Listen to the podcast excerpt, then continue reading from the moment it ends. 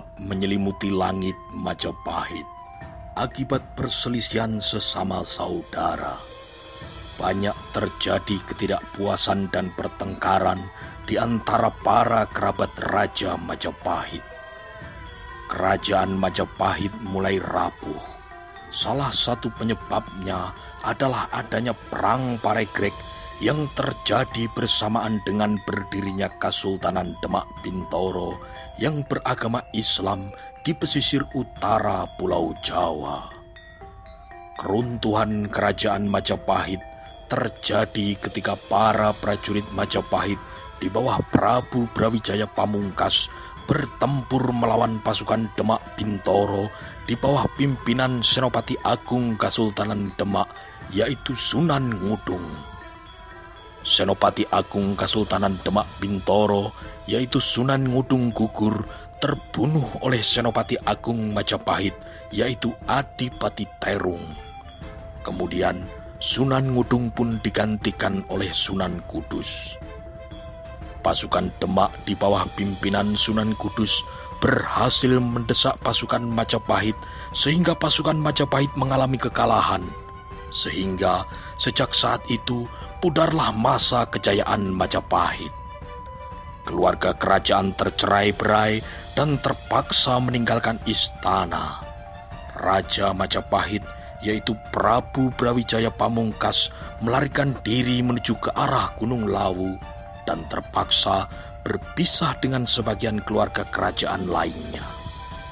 Salah satu putra sang Prabu Brawijaya Pamungkas yang bernama Pangeran Dayaningrat atau disebut juga Adipati Dayaningrat, penguasa Kadipaten Pending Witrodio di kaki Gunung Merapi sebelah tenggara. Dalam suasana kerajaan yang carut marut, terpaksa kehilangan istrinya, Dewi Asmoyowati, yang meninggal dunia.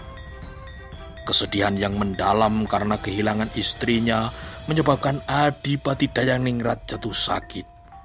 Tak lama kemudian, Adipati Dayaningrat juga meninggal dunia menyusul kepergian istrinya. Tinggallah sekarang dua orang putra Adipati Dayaningrat yang sulung bernama Kebo Kanigoro dan yang bungsu bernama Kebo Kenongo. Umur keduanya hanya terpaut beberapa warsa saja. Waktu demi waktu telah berlalu. Kebo Kanigoro lebih sering tidak berada di Pengging dan menyerahkan urusan wilayah Pengging kepada Ki Kebo Kenongo. Kebo Kenongo memeluk agama Islam dan kemudian disebut juga Ki Ageng Pengging. Suatu saat, Ki Ageng Pengging terkejut ketika kedatangan dua orang tamu utusan dari Sultan Demak Bintoro. Dan dengan hormat, Ki Ageng Pengging menemui tamu utusan raja tersebut. Setelah berbincang mengenai berbagai hal, sampailah kedua tamu itu mengatakan bahwa ia mengemban dawuh dalam Kanjeng Sultan Demak Bintoro. Dawuh dalam Kanjeng Sultan Patah memerintahkan Ki Ageng Pengging untuk datang sowan kepada Sultan Demak Bintoro.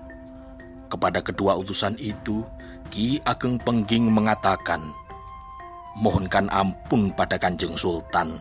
Saya belum bisa menghadap Kanjeng Sultan sekarang.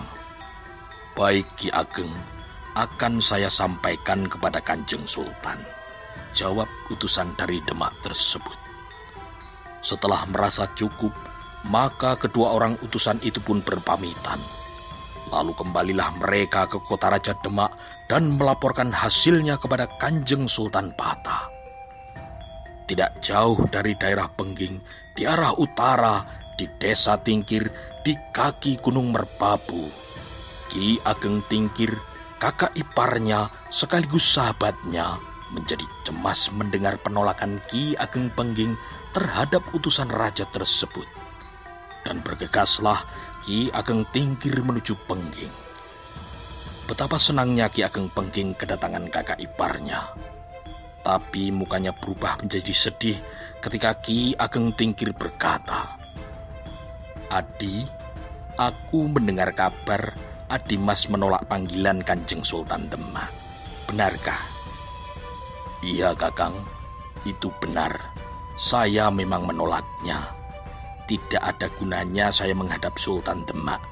Saya hanyalah seorang dari desa, tidak pantas apabila saya menghadap Kanjeng Sultan Demak Bintoro yang besar. Jawab Ki Ageng Pengging. Jangan begitu, Adimas. Tidak ada salahnya Adi menghadap Kanjeng Sultan ke Demak. Sultan Demak bukan orang lain lagi bagi Adi. Adi Mas adalah putra Adipati Dayaningrat, cucu Sang Prabu Brawijaya Pamungkas. Sultan Bintoro sendiri adalah kakak dari ibumu Dewi Asmoyowati, kata Ki Ageng Tingkir. Kakang, Kenapa baru sekarang Kanjeng Sultan teringat akan saudaranya yang di desa? Adimas, menolak panggilan raja dapat diartikan memberontak terhadap kekuasaan sultan. Lebih baik Adi menghadap Kanjeng Sultan. Biarlah Nangkang nanti mengantar Adimas ke Demak, kata Ki Ageng Tingkir. Sudahlah Kakang, terima kasih. Tidak usah, biarlah aku untuk kali ini tidak menghadap Kanjeng Sultan. Demikianlah mereka berbincang sampai sore. Nyai Ageng Pengging saat itu dalam keadaan hamil dan sudah saatnya melahirkan. Malam itu, Ki Ageng Pengging telah memanggil dalang wayang beber untuk main di pendopo Pengging. Hari itu, hari Rebu Legi, delapan Jumati lahir, tahun Tal, musim kelima, di saat hampir fajar, lahirlah seorang bayi laki-laki, putra Ki Ageng Pengging. Kakang, sudilah Kakang memberi nama pada anakku ini. Pinta Ki Ageng Pengging kepada kakaknya, Ki Ageng Tingkir. Baiklah Dimas, anakmu ku beri nama Mas Karebet Nama Karebet artinya adalah wayang beber, karena lahirnya bertepatan dengan pertunjukan wayang beber. Jawab Ki Ageng Tingkir. Terima kasih, Kakang. Selama tiga hari, Ki Ageng Tingkir berada di Pengging, berbincang-bincang sambil melihat dan menimang Mas Karebet dengan sukacitanya. Dalam pada itu, dua orang utusan Sultan Patah telah sampai di kota Raja Demak dan melaporkan hasilnya kepada Kanjeng Sultan Patah. Panggil Ki Ageng Wonolopo sekarang, kata Kanjeng Sultan Patah kepada seorang prajurit Wiro Tamtomo untuk memanggil penasihat kerajaan Ki Ageng Wonolopo. Dengan tergesa-gesa menghadaplah Ki Ageng Wonolopo di hadapan Kanjeng Sultan Demak Bintoro.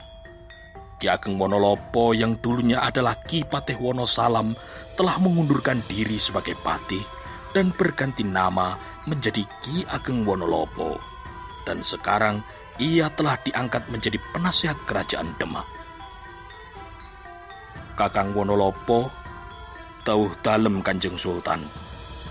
Kakang Wonolopo, ketahuilah Ki Ageng Pengging saat ini tidak mau menghadap ke Demak itu bisa diartikan kalau ia membantah perintah raja. Dan itu berarti sudah bisa dianggap memberontak kepada raja. Dengan penuh perhatian, Ki Ageng Wonolopo mendengarkan kata-kata Kanjeng Sultan. Kakang Wonolopo, pergilah ke Pengging. Temuilah Ki Ageng Pengging, sampaikan pesanku, suruh dia datang menghadapku ke Demak. Sentiko tawuh Kanjeng Sultan. Berangkat secepatnya Kakang. Lalu hasilnya segera Kakang laporkan padaku. Ki Ageng Monolopo mengerti dengan jelas maksud Kanjeng Sultan Bintoro. Ia mohon diri dan segera mempersiapkan untuk pergi ke Pengging dengan empat orang prajurit Demak. Meskipun usia Ki Ageng Wonolopo telah lanjut, tapi ia masih tangkas untuk melakukan perjalanan ke daerah Pengging. Perjalanan dari Demak menyusuri tepi sungai Tuntang menuju ke arah selatan, lalu berbelok ke arah matahari terbenam. Jauh sebelum sampai di Rawa, rombongan berbelok ke selatan. Di kejauhan tampak Gunung Telomoyo dan Gunung Merbabu. Dan langkah kaki mereka terus menuju ke daerah Pengging yang berada di kaki Gunung Merapi. Setelah sampai di Pengging, Ki Ageng Wonolopo langsung menuju ke pendopo Pengging mengutarakan maksudnya untuk menemui Ki Ageng Pengging. Ki Ageng Pengging menyambut kedatangan tamunya, utusan dari Demak itu dengan penuh rasa hormat. Selamat datang di Pengging Ki Ageng Wonolopo, silakan duduk. Terima kasih anak mas Pengging. Setelah beristirahat sejenak, sampailah Ki Ageng Wonolopo menerangkan tujuannya untuk menemui Ki Ageng Pengging. Semua yang diperintahkan oleh Kanjeng Sultan Bintoro telah disampaikan semuanya. Anak Mas Pengging dipersilahkan sowan ke Keraton Demak menemui Kanjeng Sultan Patah. Ki Ageng Wonolopo, saya mohon maaf, saat ini saya belum dapat sowan ke kota Raja Demak.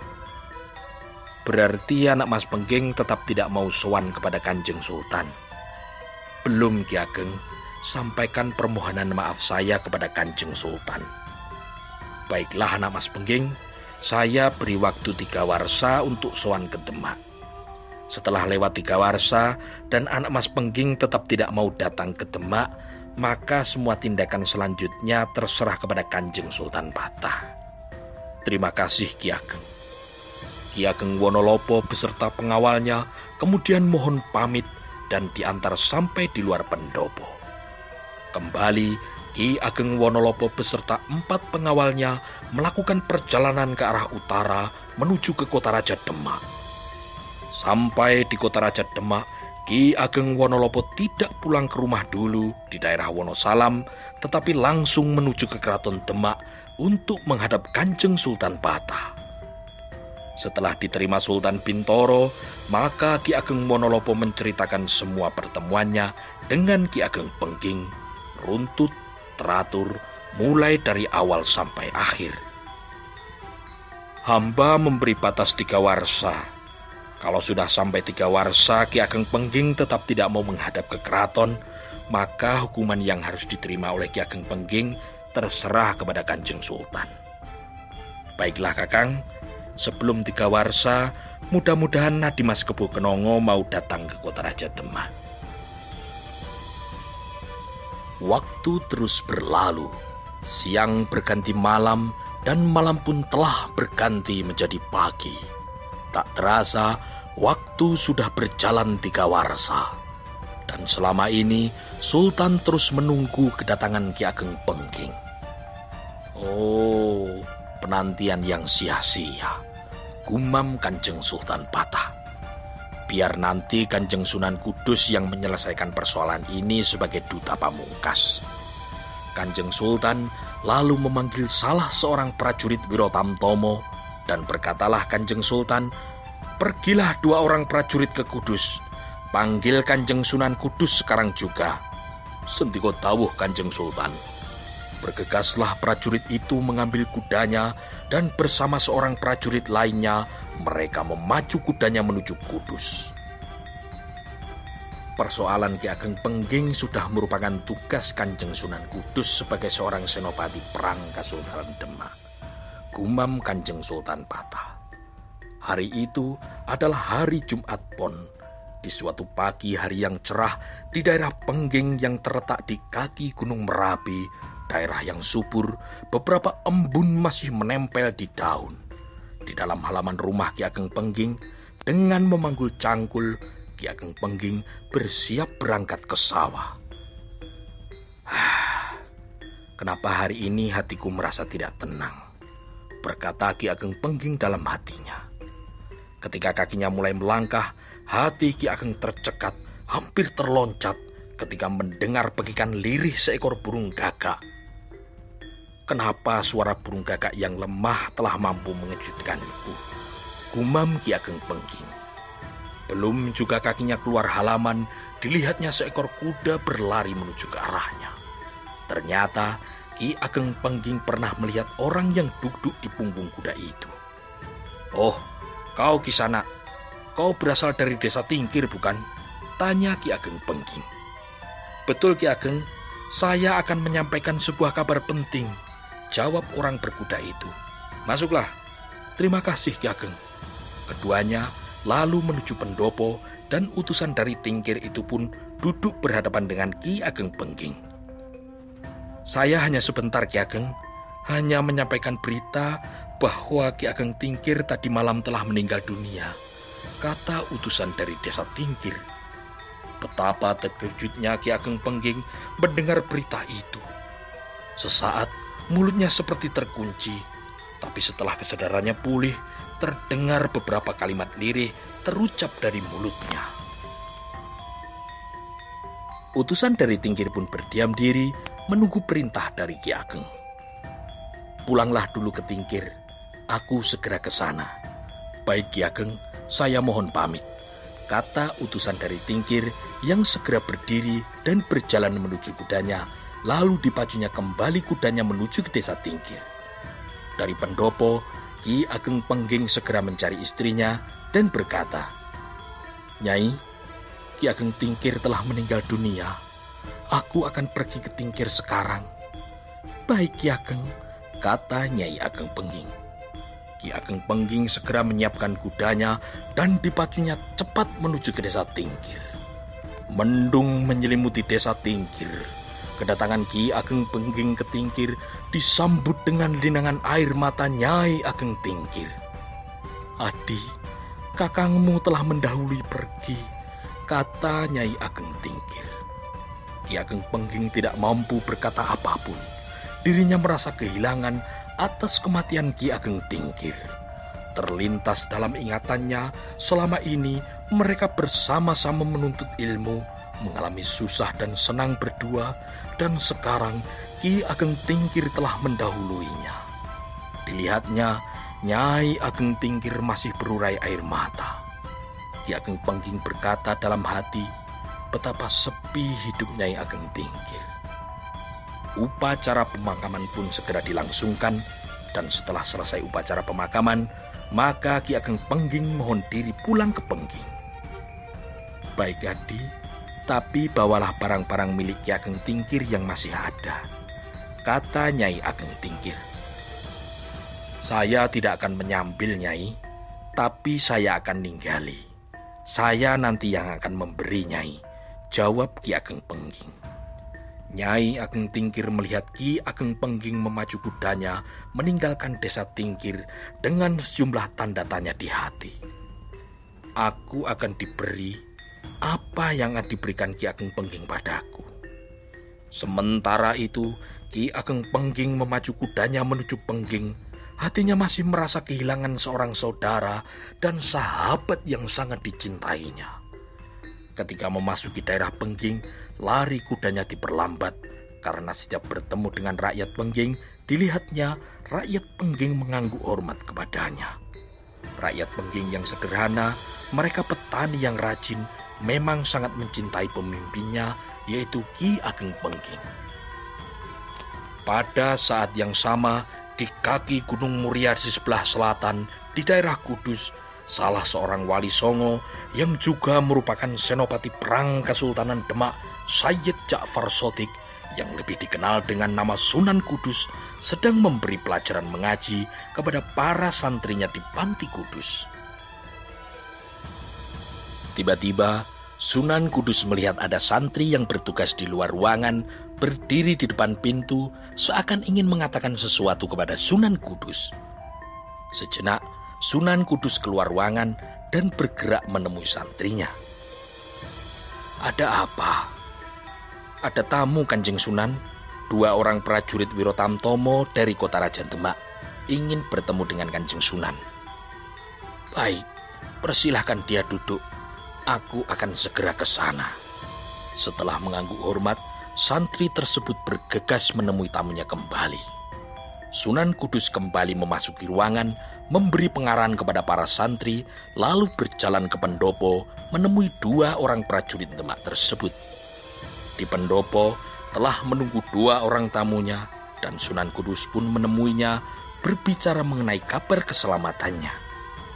Setelah berbicara panjang lebar, Sunan Kudus selalu berkata, Ada titah kanjeng Sultan apa kepada saya? Ya kanjeng Sunan, Dawuh dalem Kanjeng Sultan Bintoro, Kanjeng Sunan Kudus diharapkan datang menghadap Kanjeng Sultan Bintoro sekarang. Jawab salah seorang prajurit Demak. Baik prajurit, kalian berangkatlah dulu. Saya segera menyusul, kata Sunan Kudus. Kemudian kedua prajurit itu pun mohon pamit, mohon diri kembali ke kota Raja Demak. Setelah itu, Sunan Kudus memerintahkan kepada dua orang santrinya untuk mempersiapkan tiga ekor kuda dan mengikutinya pergi menghadap Sultan Demak Bintoro.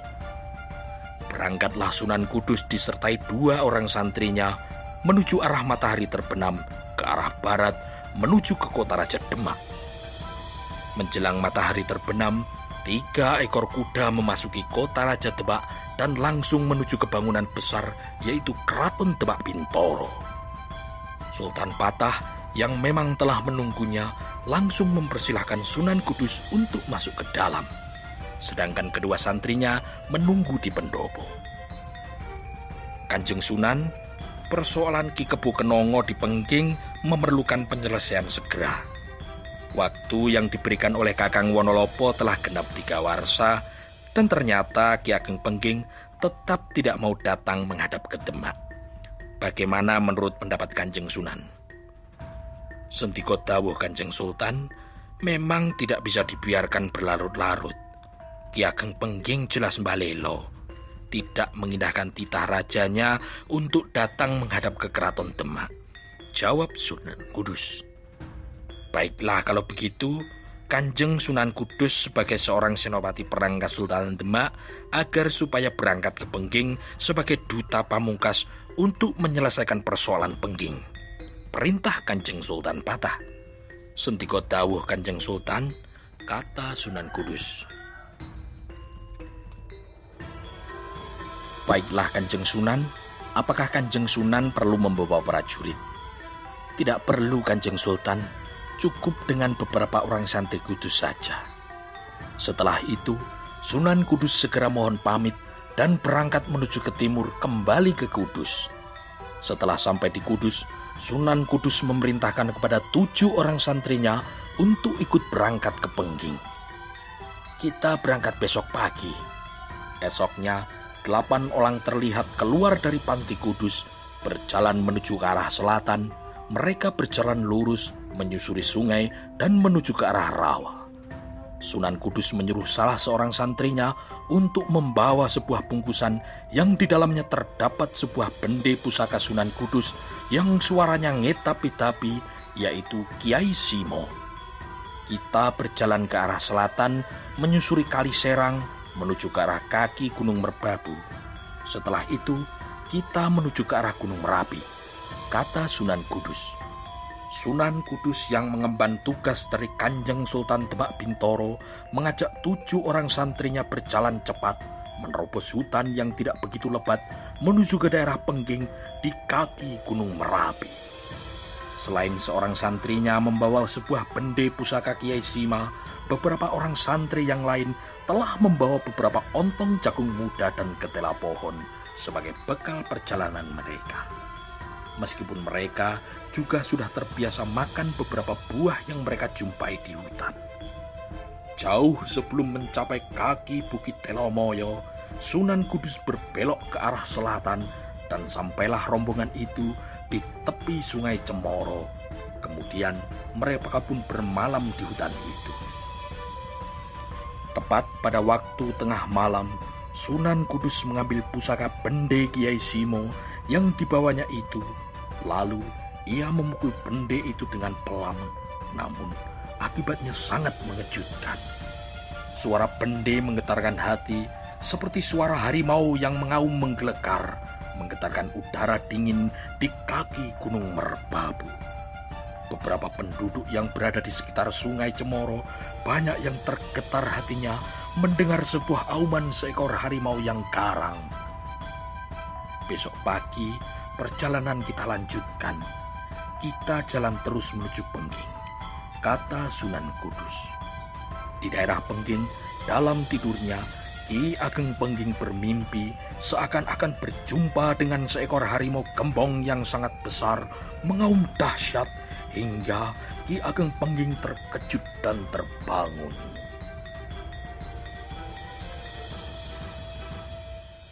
Oh, suara bende pusaka Kiai Simo milik Kanjeng Sunan Kudus.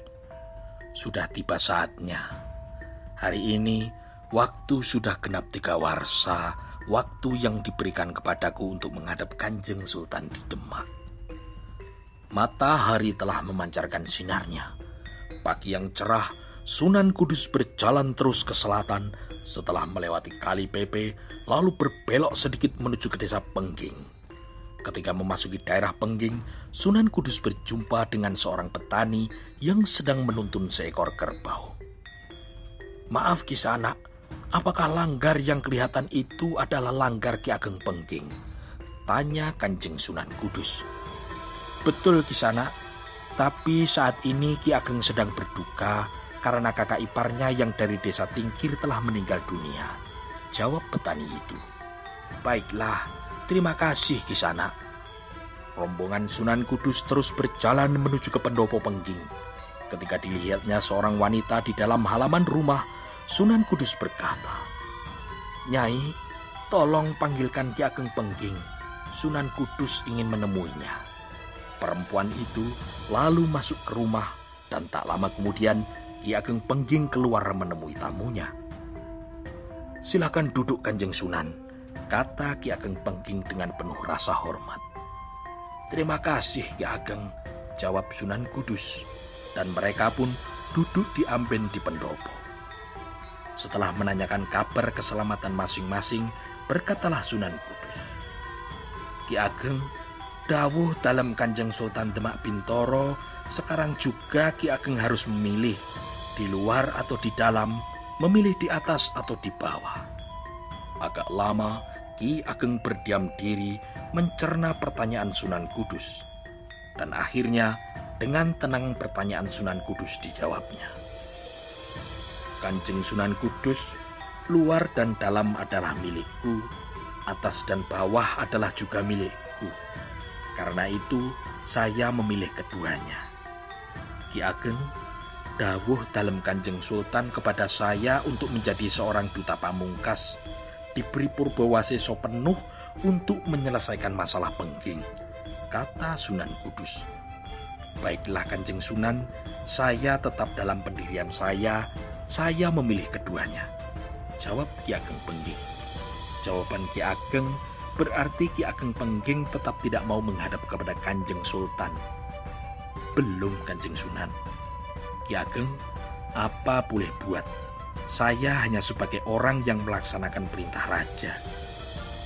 Lalu apa yang Kanjeng Sunan kehendaki? Kematian Ki Ageng Pengging.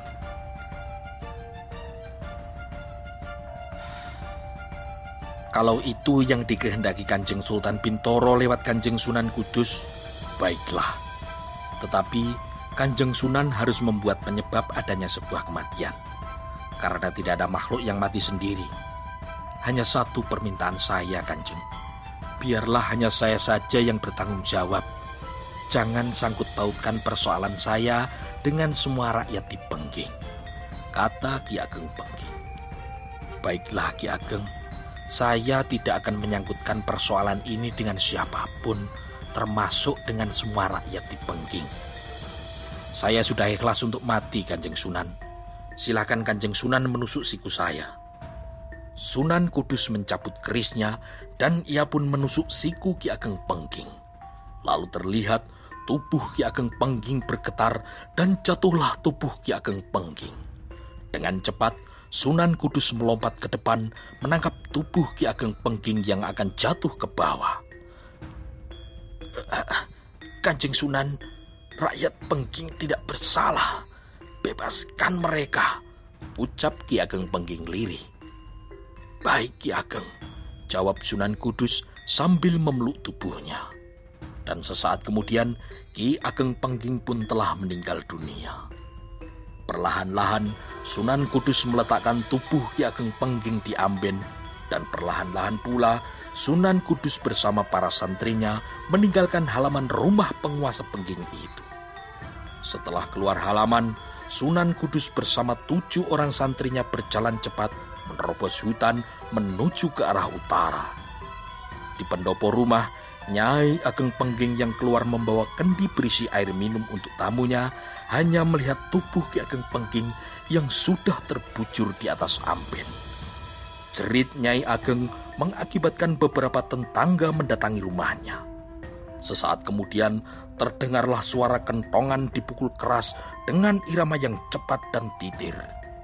Di siang hari yang sepi, Pengging diributkan oleh suara titir yang bersaut-sautan dan tak lama kemudian belasan orang berkumpul di rumah Nyai Ageng Pengging dan kemudian mereka semua berlarian mengejar pembunuh Ki Ageng Pengging.